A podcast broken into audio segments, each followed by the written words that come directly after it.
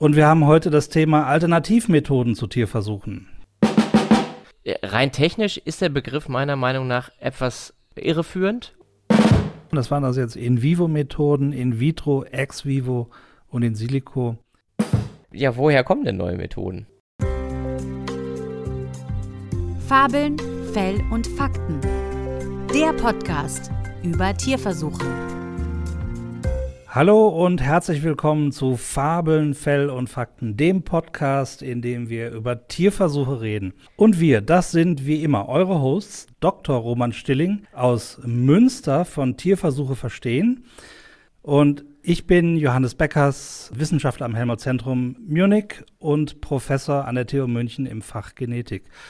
Roman, grüß dich, du siehst erholt aus. Hallo Johannes, ja, bin ich. Du auch. Ja, wir sind zurück aus dem Urlaub. Sommerpause ist vorbei und ab jetzt sind wir wieder alle 14 Tage dabei. Genau, wir sind wieder da. Und ich freue mich. Ja, es hat ja so fast schon so einen therapeutischen Wert, wenn wir uns hier treffen auch. Äh. Ich glaube, ich glaub, die meisten PodcasterInnen machen das äh, aus den therapeutischen Gründen. Aus therapeutischen Gründen.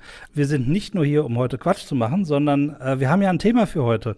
Äh, wir wollten erstmal drüber reden, äh, wir haben uns ein paar Gedanken gemacht über den Podcast, äh, was wir weitermachen wollen und was wir vielleicht neu dazu machen. Da wollten wir kurz drüber reden. Und wir haben heute das Thema Alternativmethoden zu Tierversuchen. Das wird unser Fokus heute.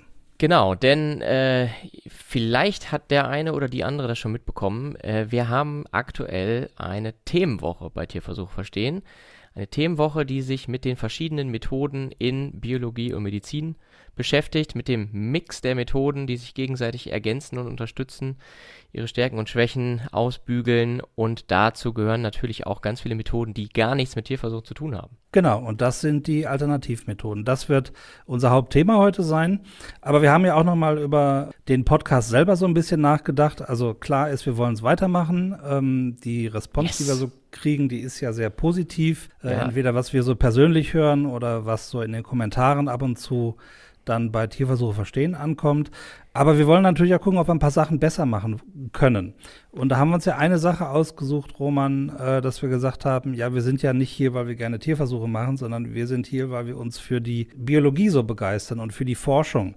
Und drum haben wir gedacht, wir brauchen noch eine Kategorie, wo wir auch unser quasi unsere Leidenschaft für die Forschung ab und zu mal so ein bisschen raushängen lassen. Und das wird dann jetzt die neue Rubrik brandheiß aus der Biologie. Genau, ne, eine neue Rubrik und wir basteln gerade schon an einem äh, Trailer, an einer, äh, wie sagt man, an einer Sequenz, die uns diese Rubrik ankündigt. Genau, das werden wir haben.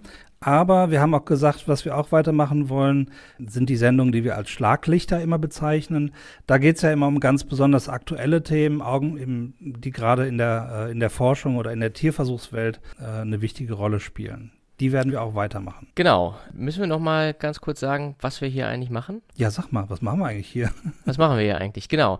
Also, äh, du, Johannes, und ich, wir unterhalten uns äh, über das Thema Tierversuche und zwar aus allen Blickwinkeln, die man da so drauf haben kann. Wir sind natürlich beide selber äh, mit Forschung befasst, beziehungsweise befasst gewesen ähm, und äh, haben aus der Perspektive natürlich die meiste Expertise einzubringen. Ich arbeite, das hast du vorhin schon gesagt, als Referent für Tierversuche verstehen, wo wir auch äh, ganz viele Informationen zusammentragen zu dem Thema direkt aus der Wissenschaft heraus. Und in diesem Podcast wollen wir aber die Möglichkeit nutzen, auch wirklich äh, zu diskutieren, zu sprechen. Äh, wir laden uns Gäste ein, äh, mit denen wir da sprechen. Ähm, und wir sind natürlich auch, und das kann man gar nicht genug betonen, auf das Feedback aus der Hörerschaft äh, dieses Podcasts angewiesen. Wir würden uns äh, total freuen, wenn ihr uns noch mehr Hinweise schickt, was sollen wir mal machen äh, für ein Thema, wen sollen wir mal einladen, wer hat wirklich was zu sagen ähm, was haben wir bislang sträflich vernachlässigt, wo haben wir uns vielleicht auch mal einen Fehler er erlaubt, der noch nicht korrigiert ist. All das wollen wir gerne von euch hören. Und ja, das ist das, was wir hier machen. Das ist der Podcast Fabeln, Fälle und Fakten. Genau. Und das ab jetzt wieder alle 14 Tage. Genau. Ja, super. Äh, also Alternativmethoden, sollen wir da mal einsteigen? Ähm, ich glaube, wir müssen das so ein bisschen äh, strukturieren, was denn wirklich Alternativen zu Tiermethoden sind. Wie würdest du das strukturieren, Roman? Hast du da eine Idee? Ja, also ich vielleicht äh, können wir mit dem Begriff einfach mal anfangen. Also Alternativmethoden ist irgendwie so der Begriff, der sich so äh, durchgesetzt hat, auch in der öffentlichen Wahrnehmung, glaube ich. Ne? Also man fragt ja immer, woran soll man denn sonst forschen, wenn man nicht an Tieren forschen soll. Deswegen überlegt man, was gibt es für Alternativen. Deswegen wird von Alternativmethoden gesprochen. Äh, rein technisch ist der Begriff meiner Meinung nach etwas irreführend und er greift auch zu kurz. Mhm. Und zwar, wenn ich das kurz erklären darf. Also ich glaube, einmal ist, bedeutet Alternative ja etwas, dass ich zwei gleichwertige Dinge habe und ich kann mir dann aussuchen, was ich dann ja, mache. Ja. Das ist bei, bei den Alternativmethoden zum Tierversuch schon mal nicht so, weil, das haben wir in der ersten Staffel ähm, auch schon mal mehr oder weniger ausführlich erklärt. Ja, aber ich glaube, das musst du nochmal erklären, was du damit genau meinst. Genau, also es ist so, dass Tierversuche ja nur dann durchgeführt werden dürfen, wenn es eben keine gleichwertige Alternative gibt. Genau, ja. Das heißt, es ist nicht wirklich eine Option. Ne? Es ist keine, mhm. keine äh, Wahl, die man dann da hat, mhm. sondern dann muss man die Methode benutzen, die eben ohne die Tierversuche auskommt, wenn es eine gibt. Genau. Ähm, das zweite ist sozusagen, dass wir, und da kannst du sicherlich noch viel mehr darüber erzählen, ähm, von verschiedenen Methoden in Biologie und Medizin ja immer sprechen, und äh, meistens meinen wir dann aber gar nicht wirklich Alternativen jetzt zum Tierversuch, sondern wir meinen einfach andere Methoden, die andere Dinge untersuchen können. Mhm. Ne? Ja. Also wir haben ja eben, also Tierversuche sind ja nur ein kleiner Teil des riesigen Methodenspektrums, das wir in der Wissenschaft haben. Das ist richtig, ja, ja. Aber ich, ich sage jetzt mal, also eine Perspektive, wie das vielleicht funktioniert mit dem Begriff Alternativmethode. Wir können uns natürlich überlegen, ob wir für in der Zukunft für äh, Experimente, für die wir im Augenblick noch Tierversuche brauchen, in Zukunft vielleicht eine Alternative haben könnten. Ja, mhm. dann, dann wäre es eine Alternativmethode. Aber ich verstehe natürlich genau den Punkt, den du meinst. Wenn ich diese Alternative habe, dann darf ich den Tierversuch gar nicht mehr machen. Das ist genau der Punkt, weil das gesetzlich so festgelegt ist. Genau. Vielleicht sprechen wir mal ganz kurz über das, was, also über dieses Methodenspektrum, äh, mhm. das, was es alles so gibt. Ja, ähm, genau. Wo, wie, wie, kann man das Leben erforschen? Genau. Ja, also äh, natürlich das eine ist eben der Tierversuch, aber jetzt fokussieren wir uns mal auf die Methoden, die eben nicht im Tierversuch gemacht werden. Und ich würde sagen, Roman, da können wir sagen, es gibt einmal die, die nasse äh, experimentelle Welt und es gibt die trockene experimentelle Welt. Mhm. Damit meine ich natürlich die nasse Welt. Das sind also Sachen, die ich immer im Labor mache, wo ich irgendwas pipettiere, wo ich mit Zellen arbeite oder mit ähm, mit biologischem Material von getöteten Tieren zum Beispiel. Ja, das ist das, was ich als nass bezeichnen würde. Und dann gibt es diese ganze In-Silico-Welt, wo man eben versucht, biologische Prozesse im Computer durch Algorithmen zu erfassen, zu simulieren und möglicherweise auch ähm, Vorhersagen zu machen, die dann zu neuen Experimenten führen.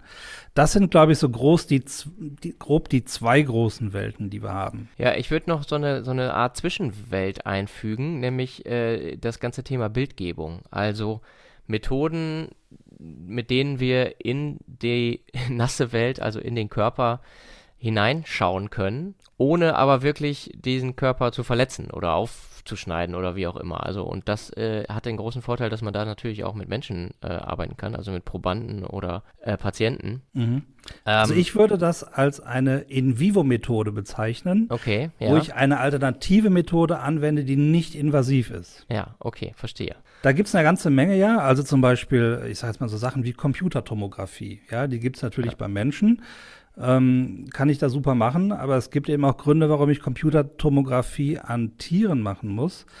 Ähm, jetzt ist die Computertomographie selber natürlich kein, äh, kein Tierversuch, aber in der Regel muss ich die Tiere dann dazu sedieren, damit die still liegen bleiben und nicht weglaufen. Mhm. Ähm, und dann ist es eben doch wieder ein Tierversuch. Also es ist nicht invasiv, aber ich muss die Tiere dafür zumindest irgendwie sedieren. Genau, ist aber natürlich was anderes. Äh, ich sage jetzt mal zum Beispiel, ich ne, komme ja aus der äh, Hirnforschung sozusagen, deswegen liegt mir das immer nahe. Aber ähm, es gibt ja zum Beispiel sowas wie funktionelles MRT, also die Röhre, mhm. ja, Magnetresonanztomographie, äh, wo ohne Röntgenstrahlen und ohne alles in, des, in den Kopf reingeguckt wird, tatsächlich auch mit funktioneller, also diese FMRT mit dieser funktionellen Komponente in das arbeitende Gehirn. Da kann man dann genau sehen, welche Gehirnbereiche sind äh, in welcher Situation irgendwie aktiv. Ne? Da wird ganz viel auch psychologische Forschung mitgemacht, Biopsychologie, mhm. äh, Kognitionsforschung und so weiter. Das ist natürlich irgendwo auch ein gewisser, ja, ich sag mal, Ersatz für das, was man vielleicht früher, so vor, keine Ahnung, 100 oder 50 Jahren noch gemacht hat äh, um zu schauen, was, was passiert denn eigentlich tatsächlich im Gehirn, während das arbeitet. Ne? Ähm, genau. Das, wo man dann wirklich äh, ja am, am lebenden äh, Gehirn irgendwie was was untersuchen musste. Genau. Ja, ich genau glaub, glaube, wir sind jetzt schon genau bei dieser ersten großen Kategorie der der nassen Alternativmethoden, also das sind die in vivo Methoden. Und jetzt haben wir es schon gesagt, also die die nicht invasiven Methoden sind da sehr wichtig, also wo man früher dann vielleicht das Tier äh, für töten musste, um, was weiß ich, sich das Skelett anzuschauen oder so, kann ich heute beispielsweise auch eine äh, Röntgenanalyse machen. Ja? Mhm. Das heißt, ich, jetzt sind wir wieder bei den drei Rs, haben wir schon oft drüber gesprochen. Das ist also eine Methode, um den Verbrauch von Tieren zu reduzieren. Ja, und auch zu refinen, also zu verbessern, ne? also ohne weniger Belastung äh, genau. zu kriegen. Wobei das jetzt wieder schwierig ist, also es ist wirklich ein kompliziertes Thema, das wir hier haben, weil wenn du ein Skelettpräparat machst von, äh, von einem Tier, dann, also um, um zu schauen, ob es da irgendwelche Deformationen gibt durch eine Mutation oder ähnliches, dann wird das Tier ja getötet. Und was du dann mit dem Tier machst, nachdem es tot ist, das ist natürlich auch kein Tierversuch mehr. Ja. ja. Insofern ist dann die Röntgenuntersuchung nicht unbedingt ein Refinement, aber es reduziert die Anzahl der Tiere, die ich brauche. Okay, ja, äh, ich verstehe schon. Ist ein bisschen ja. kompliziert. Ist, ist ein bisschen komplizierter, ja klar. Aber uns geht es ja darum zu zeigen, was es sozusagen alles gibt in diesem Methodenspektrum. Ne? Und genau. Äh, ja, genau, diese, diese bildgebenden Verfahren in vivo, das ist, äh, ist auf jeden Fall ein, ein großer Bereich. Ein anderer Bereich, äh, wo man jetzt vielleicht, der jetzt vielleicht nicht besonders naheliegend ist und äh, ja, aber auch eher so aus der Biologie äh, kommt, ist so das Ganze, warum machen wir das eigentlich irgendwie mit Mäusen oder Ratten? Wir könnten es ja auch mal äh, mit Fliegen oder Würmern machen. Und tatsächlich ist es ja auch so, dass äh, schon Nobelpreise mit der Erforschung dieser Kleinstlebewesen äh, ja, gewonnen wurden. Ja. Ne? ja, ja, genau. Hatten wir schon erwähnt, der Mutagenesis-Screen von Christiane Nüsslein-Vollhardt wo wahnsinnig viele Genfunktionen äh, entdeckt wurden. Äh, hochinteressant. Das war ein Drosophila in der in der Genau, und tatsächlich genau. Äh, äh, gibt es auch immer mal wieder äh, neue Methoden, wo man sagt, okay, wir können ähm, hier auf einen Tierversuch im juristischen Sinne, also mit leidensfähigen Tieren, verzichten und schauen uns eben diese Parameter, diese Messwerte ähm, in Insekten einfach an und äh, kommen, können ähnliche Ergebnisse ableiten, aber ohne dass dafür halt ähm, leidensfähige Tiere eingesetzt werden. Ja, genau. Also das wären auch In-vivo-Alternativmethoden. Genau. Genau. Und trotzdem, auch da würde ich auch wieder sagen, also wenn man jetzt zu einem C-Eleganz-Forscher oder zu einem Drosophila-Forscherin äh, gehen will und sagen, ja, was ihr da machen, ist ja eh nur Alternativen für das, was die äh, Mausforschenden machen, da würden die einem den Vogel zeigen, ja, und mhm. völlig zu Recht. Das ist ja nicht als Alternative in dem Sinne, ne, ich mache hier äh, äh, Luft, äh, Anführungszeichen, ist ja nicht in dem Sinne als Alternative gedacht, sondern das ja. ist ja ein eine ganz eigener Forschungszweig, der auch seine ganz eigene Berechtigung hat. Ja, ja. Nee, das ist schon klar. Genau. Aber ich glaube, Roman, vielleicht müssen wir nochmal erklären, warum wir jetzt sagen, dass ähm, Versuche an, an der Fliege oder an einem Wurm, also C. elegans, warum das keine Tierversuche sind. Also unsere regelmäßigen Hörer, die wissen das natürlich inzwischen, aber es ist halt im deutschen Tierschutzgesetz so, dass Wirbeltiere und Kopffüßer unter einem besonderen Schutz stehen, weil wir bei ihnen anerkennen, dass sie eine, du hast es schon ein paar Mal gesagt, höhere Leidensfähigkeit haben als andere Tiere. Und mhm. drum zählen eben ähm, Experimente, die man macht mit, mit Fliegen oder mit Würmern, die zählen nicht zu den offiziellen Tierversuchen, wie sie gesetzmäßig oder durch das Gesetz erfasst werden und genehmigt werden müssen. Genau, und jetzt kann man sich natürlich darüber streiten und vielleicht wird der eine äh, oder die andere auch sagen, ja, aber Obacht, Insekten können auch äh, irgendwie Schmerzen fühlen und äh, haben äh, entsprechende Rezeptoren und so weiter. Mit Sicherheit, das ist ja auch eine, eine, eine ongoing Debate. Also zum Beispiel, du hattest das gerade äh, erwähnt, es gibt ein paar wirbellose Tiere, die mittlerweile auch unter diese Tierversuchsdefinition Mhm. fallen, nämlich zum Beispiel die Kopffüßer und die Zehnfüßer, also das sind äh, Krebse, so Hummer zum Beispiel, Langusten, Taschenkrebs, aber auch ja Oktopusse, Kalmare, Tintenfische, ja, also die, äh, denen schreibt man mittlerweile, weil man so viel über diese Tiere mittlerweile weiß, auch zu, dass sie eben in dem Sinne, wie wir das als Menschen überhaupt verstehen können, äh, leidensfähig sind und da wir ja Leiden vermeiden wollen, fallen sie eben auch unter die Regelung des Tierschutzgesetzes. Genau. So ist es richtig. Du, ich glaube, jetzt haben wir diesen Bereich in vivo, den haben wir jetzt wirklich schon gut abgeackert. Äh, sollen wir mal zum nächsten großen nassen Bereich übergehen? Gerne. Das wäre dann in vitro, würde ich sagen. Ja, lateinisch übersetzt im Glas. Im Glas, genau. Und damit gemeint ist das Reagenzglas gemeint. Macht aber keiner mehr im Nee, Glas. ist alles Plastik heute. genau, also in der Petrischale. Ja, auch die ist aus Plastik mittlerweile. Genau. Also in vitro bedeutet, dass wir nicht mehr mit einem gesamten Organismus arbeiten, sondern wir arbeiten mit Zellen, also beispielsweise Muskelzellen, äh, Nervenzellen, Fibroblasten oder ähnlichen Zellen, die wir in einer Petrischale kultivieren, In einer Nährlösung schwimmen die so, ne? Oder, in einer Nährlösung, oder genau, sie setzen sich auch am Boden ab oder wie auch immer. und wo wir dann Experimente quasi in der Petrischale machen. Mit den Zellen direkt, genau. Und äh, das Interessante ist da, denke ich, früher hat man hauptsächlich mit Zelllinien gearbeitet. Ne? Zelllinien sind halt Zellen, die sich ständig weiter vermehren und, und sozusagen unsterblich sind und im Labor ewig weiter vermehrt werden können. Und äh, wer äh, ein bisschen aufgepasst hat im, im Biologieunterricht, weiß, dass unsterbliche Zellen für äh, einen Organismus eigentlich nichts Gutes sind, sondern meistens was mit Krebs zu tun haben. Und das ist auch bei den Zelllinien so. Die sind nämlich Ja. immortalisiert worden, also unsterblich gemacht, indem sie mit Krebszellen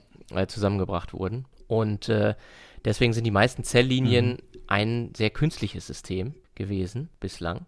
Ähm, und das Zweite ist, dass man in diesen Zellkulturen bislang eigentlich immer so eine äh, flache Zelle, ich hatte gerade gesagt, die setzen sich dann am Boden ab von so einer Petrischale und dann sitzen die da und das ist eine e Ebene von Zellen. Mhm, genau. Ja, man nennt das auch zweidimensionale Zellkultur.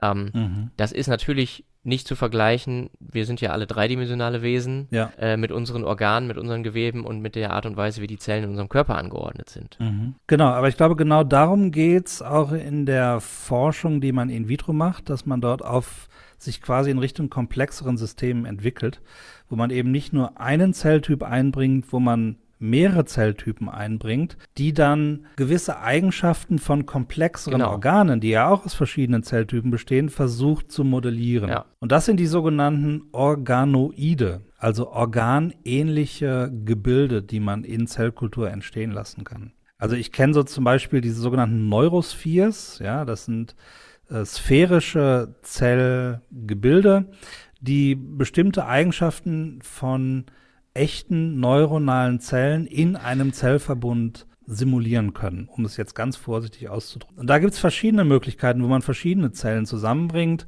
und versucht, Organe ähm, besser zu modellieren. Genau, also das ist wirklich ein Forschungsfeld, was extrem explodiert gerade. Also äh, die Organoid-Forschung, man kann mittlerweile, glaube, ohne mich jetzt da zu weit aus dem Fenster lehnen zu wollen, dass es für fast jedes Organ im Körper mittlerweile schon äh, Ansätze gibt, daraus Organoide zu machen. Das heißt nicht, dass die dann vollständig die Organfunktion wiedergeben, aber zum Teil tun sie das eben doch und ähm, Teile davon können halt eben nachgebildet werden und das ist dann auch dreidimensional, das hat dann auch eine Form, die äh, zumindest zum Teil dem entspricht, wie es dann im Körper äh, ist. Womit man, glaube ich, echt noch Probleme hat, ist, dass diese äh, Organoide ja immer weiter wachsen. Und im Körper ist es ja so, dass es ein Blutgefäßsystem gibt. Die müssen ja mit Sauerstoff versorgt werden, mit Nährstoffen. Mhm, genau. Ähm, und das kann man, glaube ich, in vitro im Moment noch nicht so richtig gut abbilden, sodass die halt irgendwann absterben, notwendigerweise. Genau, genau. Da rein gehört dann vielleicht auch sowas wie diese sogenannten Multi-Organ-Chips oder überhaupt Chips oder ja mechanische Systeme, wo man eben versucht, die Versorgung, die man braucht, für bestimmte äh, Zellsysteme oder Organoide, die dann künstlich eben herzustellen. Also du hast oft zum Beispiel, oft sind was weiß ich, du hast ein Endothel und das ist eine Trennschicht zwischen zwei verschiedenen ähm, äh, Körperseiten, sage ich jetzt mal. Innen und außen. Und dann hast du unterschiedliche Eigenschaften und dann versuchst du durch, durch diese Chips diese unterschiedlichen Medien auf äh, entlang so einer Membran zum Beispiel oder sowas äh, wieder, wieder herzustellen. Und dazu, da kommt eben dann die Technik, also diese Microfluidics und sowas, mhm. zusammen mit der In-vitro-Zellkultur. Genau, das ist im Prinzip, äh, ja, Chip-Technik meets Biology. Und dann hat man diese, diese Systeme, die auch immer komplexer werden. Ne? Also da gibt es mittlerweile ja. Systeme, auf denen wirklich, ich sag mal, wenn jetzt ein Stoff äh, im Darm aufgenommen wird, ja, von Darmzellen verstoffwechselt wird, dann geht das ja durchs Blut in die Leber. Die Leber baut äh, Giftstoffe ab und baut auch andere Stoffe nochmal wieder um. Dann geht es wieder weiter ins Blut und so weiter, äh, kommt dann zu anderen Organen. Und das kann man auch zum Teil eben auf solchen ähm, Chip-Systemen äh, mittlerweile simulieren, was natürlich wenn man jetzt mal daran denkt, äh, Chemikalien oder äh, Medikamente äh, zu testen und wie die auf verschiedene Zelltypen wirken und auf den, auf den Stoffwechsel, dann kann man solche Sachen schon teilweise eben in solchen Systemen abbilden. Genau, ja. Also man darf sich das halt nur nicht so vorstellen, als würde da in so einer Petrischale dann ein komplettes Herz oder ähnliches liegen.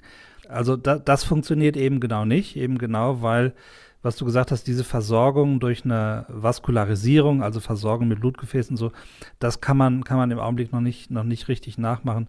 Also so darf man sich das nicht vorstellen, sondern das sind kleine Zellhaufen, Zellgebilde, ähm, wo man eben Interaktionen zwischen den Zellen beobachten kann. Und ich glaube, wir hatten das Thema auch schon mal, Roman, und da hatten wir äh, das Thema ähm, Muskel, äh, Muskelzellen Richtig, in vitro. Ja wie die sich bilden. Und da hatten wir auch ein paar Filme verlinkt, wo man das mal sehen kann, wie das dann in echt aussieht, ähm, dass man da also kein Schnitzel liegen hat, sondern das ist, äh, sieht ganz anders aus. Ähm, insofern ist das vielleicht ganz interessant. Vielleicht können wir das sogar hinterher nochmal verlinken. Können wir machen, auf jeden Fall, klar. Ja, also in vivo komplette äh, Organismen in vitro im ähm, Reagenzglas, meistens oder im, im, in der Petrischale äh, meistens äh, Zellkulturen oder unterschiedliche Zellen, die man zusammenbringt.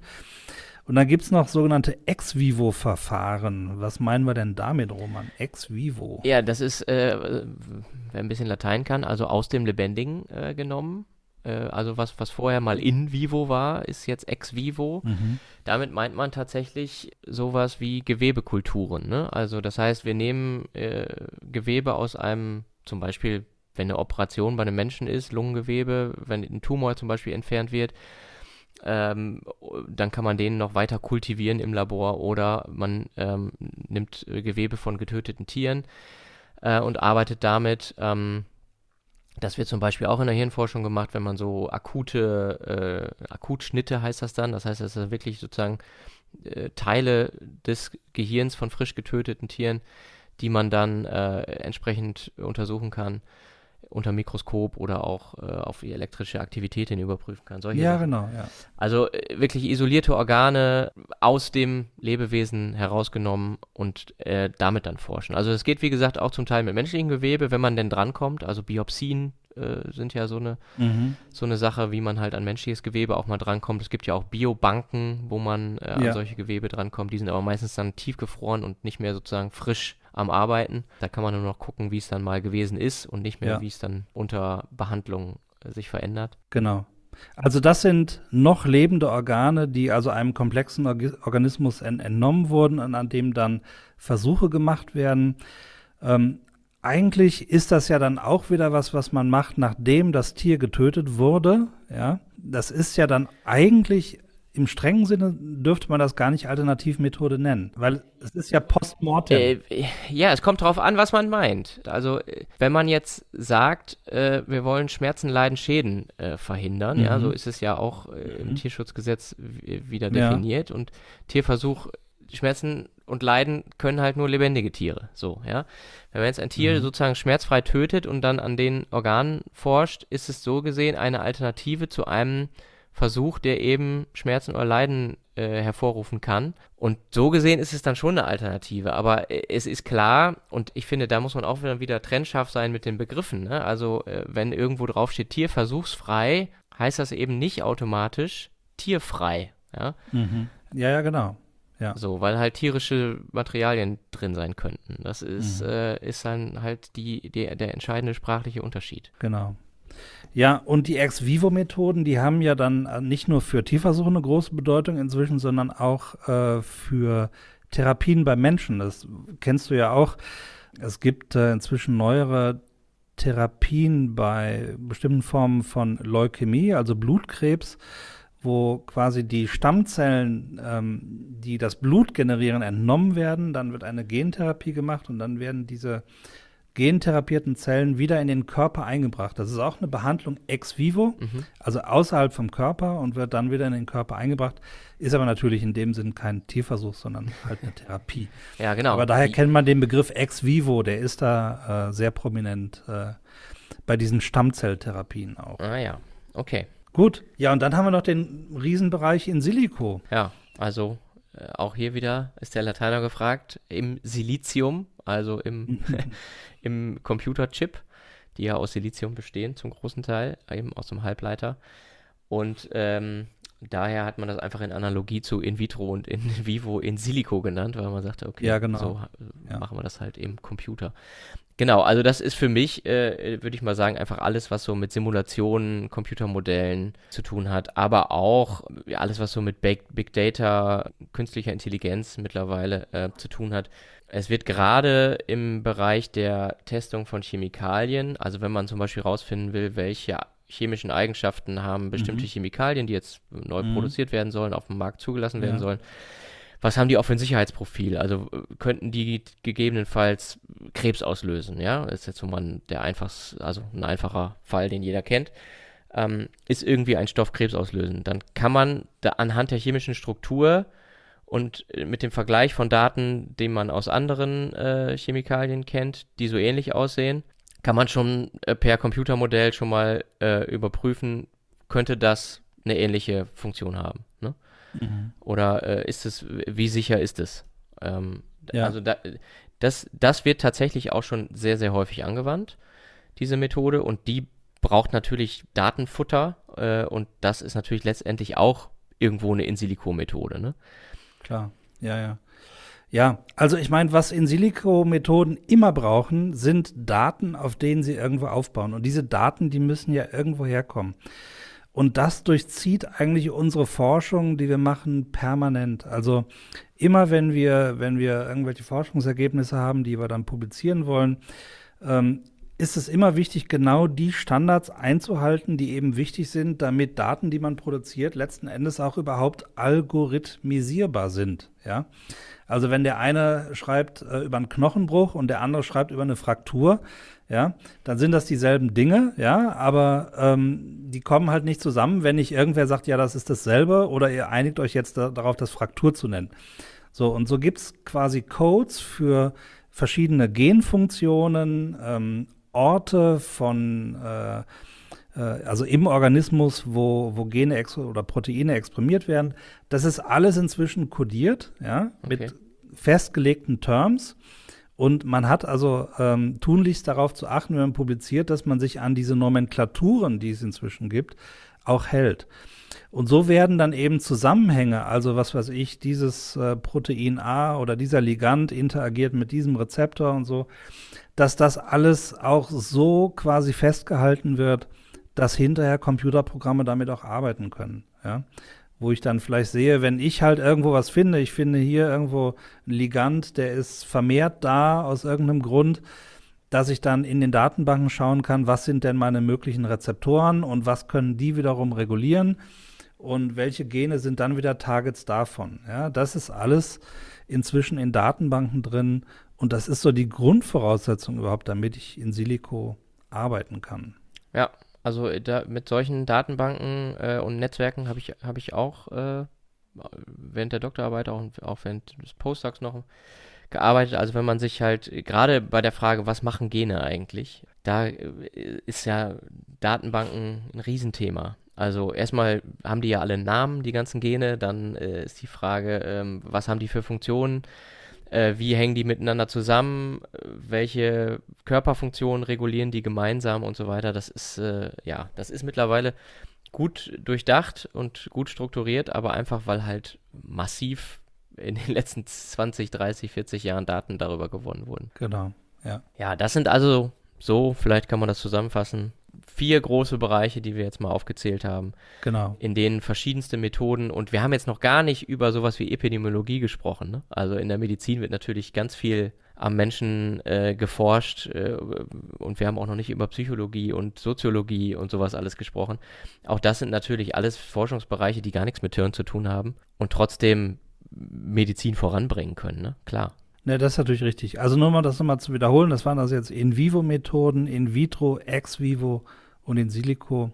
Ähm, ich glaube, das sind so die vier großen Bereiche, wo Alternativmethoden existieren schon und also Alternativmethoden in dem Sinne, wie wir am Anfang darüber gesprochen haben und äh, wo eben solche Methoden entwickelt werden. Genau. Ich würde gerne nochmal auf einen Punkt zurückkommen. Wir haben das zwischendurch, ist das immer mal wieder so angeklungen.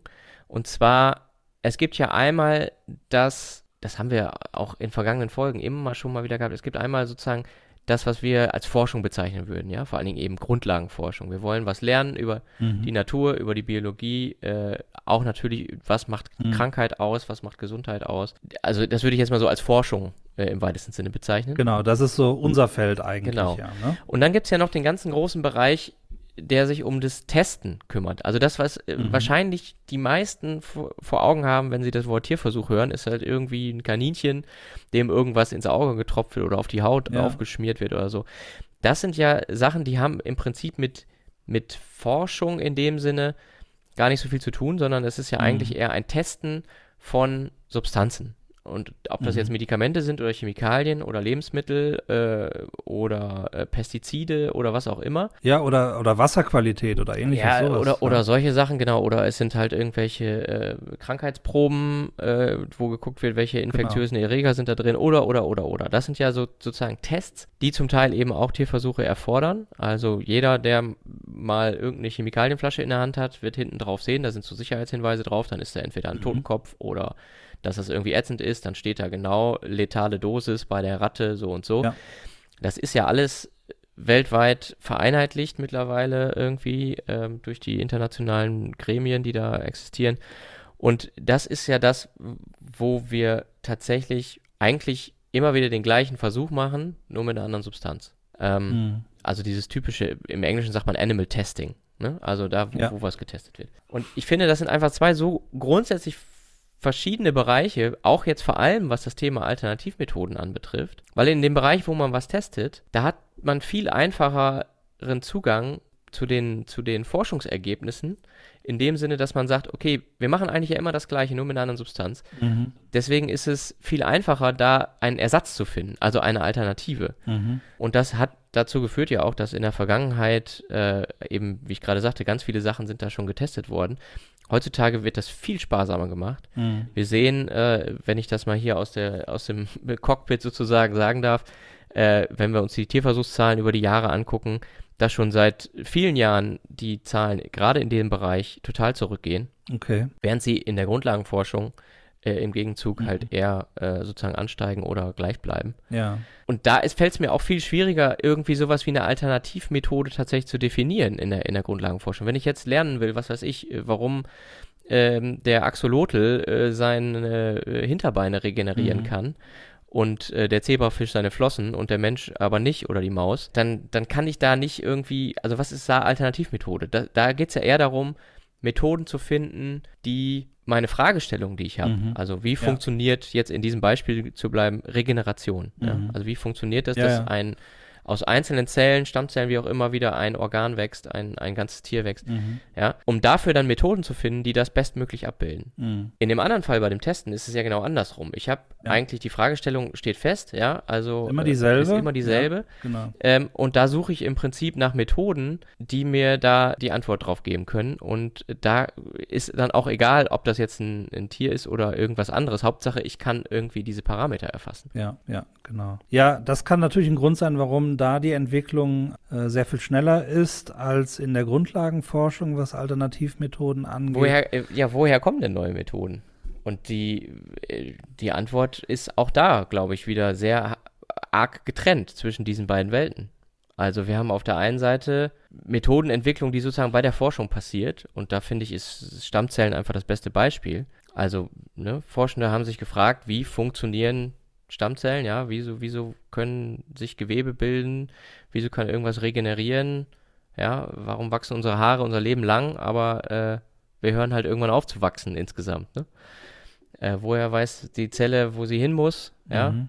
wenn der Körper gebildet wird in der Entwicklung und so weiter und so weiter. Und da ist halt die Stammzellforschung ein riesen, riesen Bereich und die hat ja letztlich dazu geführt, wir haben vorhin über Organoide und Organchips gesprochen, all das wäre ohne die Stammzellforschung gar nicht möglich. Ne? Die wachsen aus Stammzellen, diese Organoide. Und da, wenn wir jetzt die Frage stellen, woher kommen neue Methoden, ist in der Grundlagenforschung ganz klar durch andere Grundlagenforschung. Also äh, das ist im Prinzip so ein sich gegenseitig verstärkender Prozess.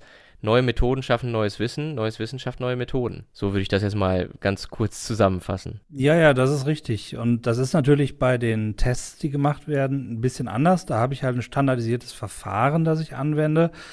Und ich kann im Prinzip, wenn ich eine Alternative dann suche zu diesem Verfahren, kann ich das natürlich erstmal immer genau vergleichen mit dem standardisierten Verfahren und genau daran messen, ob das dieselben Ergebnisse gibt oder nicht. Und die Möglichkeit habe ich natürlich in der Grundlagenforschung nicht so leicht, weil ich da mit komplexen Zusammenhängen arbeite. Und bei standardisierten Tests kann ich das aber sehr gut machen. Das heißt, wenn ich eine Alternative habe, wo ich eben nicht mehr die Fische brauche, um die Wasserqualität zu kontrollieren, sondern ich benutze eine Alternative, zum Beispiel eine Zellkultur, dann äh, kann ich natürlich an dieser Zellkultur erstmal genau messen, reagiert das wirklich genauso sensitiv und so ähnlich wie das, was ich im Gesamtorganismus messe. Genau, also das äh, finde ich ist nämlich genau der Unterschied. Und auch da können wir sehen, diese Entwicklung von solchen Alternativen, die passiert zum Beispiel eben auch ganz viel in der Industrie, die eben also pharmazeutische, also mit, äh, Arzneimittel oder eben äh, Chemikalien herstellt. Und das finde ich auch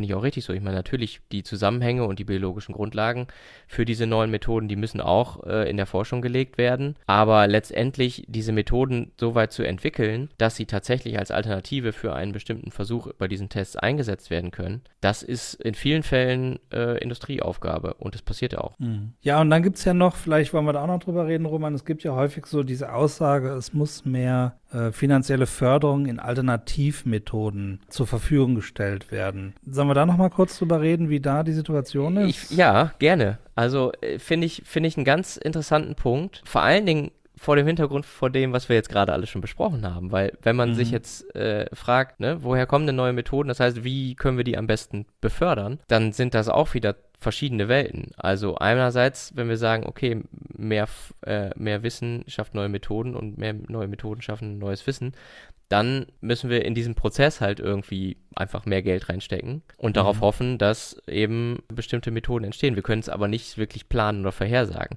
In diesem anderen Bereich, mhm. wo es halt mehr um, ums Testen geht, da muss man natürlich schon sagen, klar, das braucht Geld, das braucht langen Atem, das braucht Personal, das braucht Leute, die wissen, wie diese Prozesse auf internationaler Ebene, wo die Regulierungsentscheidungen getroffen werden, welcher Test muss jetzt für welche mhm. Sache gemacht werden, damit das zugelassen werden kann. Also die Regulatorik ja, so ist der Fachbegriff dafür, die das äh, äh, können, das äh, braucht natürlich eine Menge Geld und äh, da kann man sich durchaus die Frage stellen, an welchen Rädchen müssen wir denn da eigentlich am besten drehen? Und da ist das, was ich so aus der Community höre, ähm, heißt es, okay, also die, die, die Forschung für diese neuen Methoden die initiale Entwicklung, also das, was sozusagen da erstmal reingeht, um ja die Zusammenhänge zu verstehen, um zu wissen, welchen Test kann ich dann ersetzen, dass das eigentlich total gut finanziert ist und auch total gut ja mit öffentlichen Geldern äh, unterstützt wird.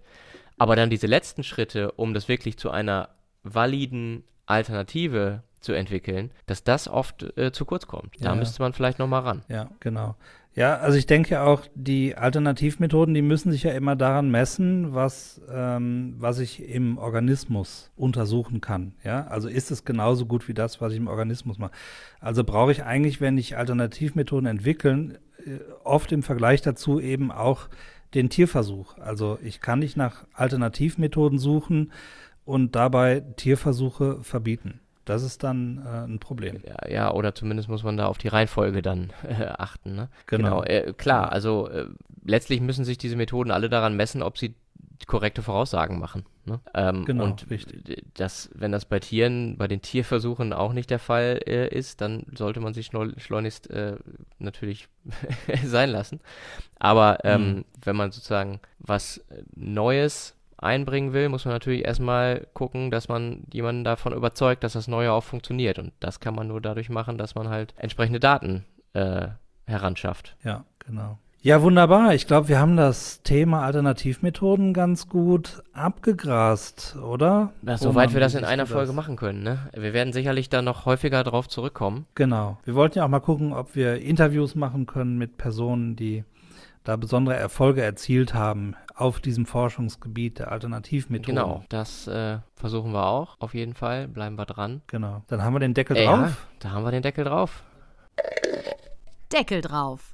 Ja, das war die erste Folge der zweiten Staffel Fabeln, Fälle und Fakten. Ich hoffe, äh, es hat gefallen und wenn es das getan hat, dann drückt auf jeden Fall den Abo-Button ähm, an eurem Podcast-Endgerät. Und wir freuen uns natürlich über Feedback, das habe ich schon gesagt, mehrfach. Das geht unter www.tierversuche-verstehen.de und äh, wir hoffen, wir hören uns in zwei Wochen wieder. Genau. Und wenn ihr noch irgendwelche tollen Alternativmethoden kennt, von denen ihr denkt, wir müssten da unbedingt mal was drüber erzählen, dann äh, lasst es uns wissen. Dann schauen wir uns das gerne an und greifen das gerne in einer anderen Sendung wieder auf. Super, dann sage ich Tschüss. Das war's. Bis dann. In zwei Wochen wieder. Ciao.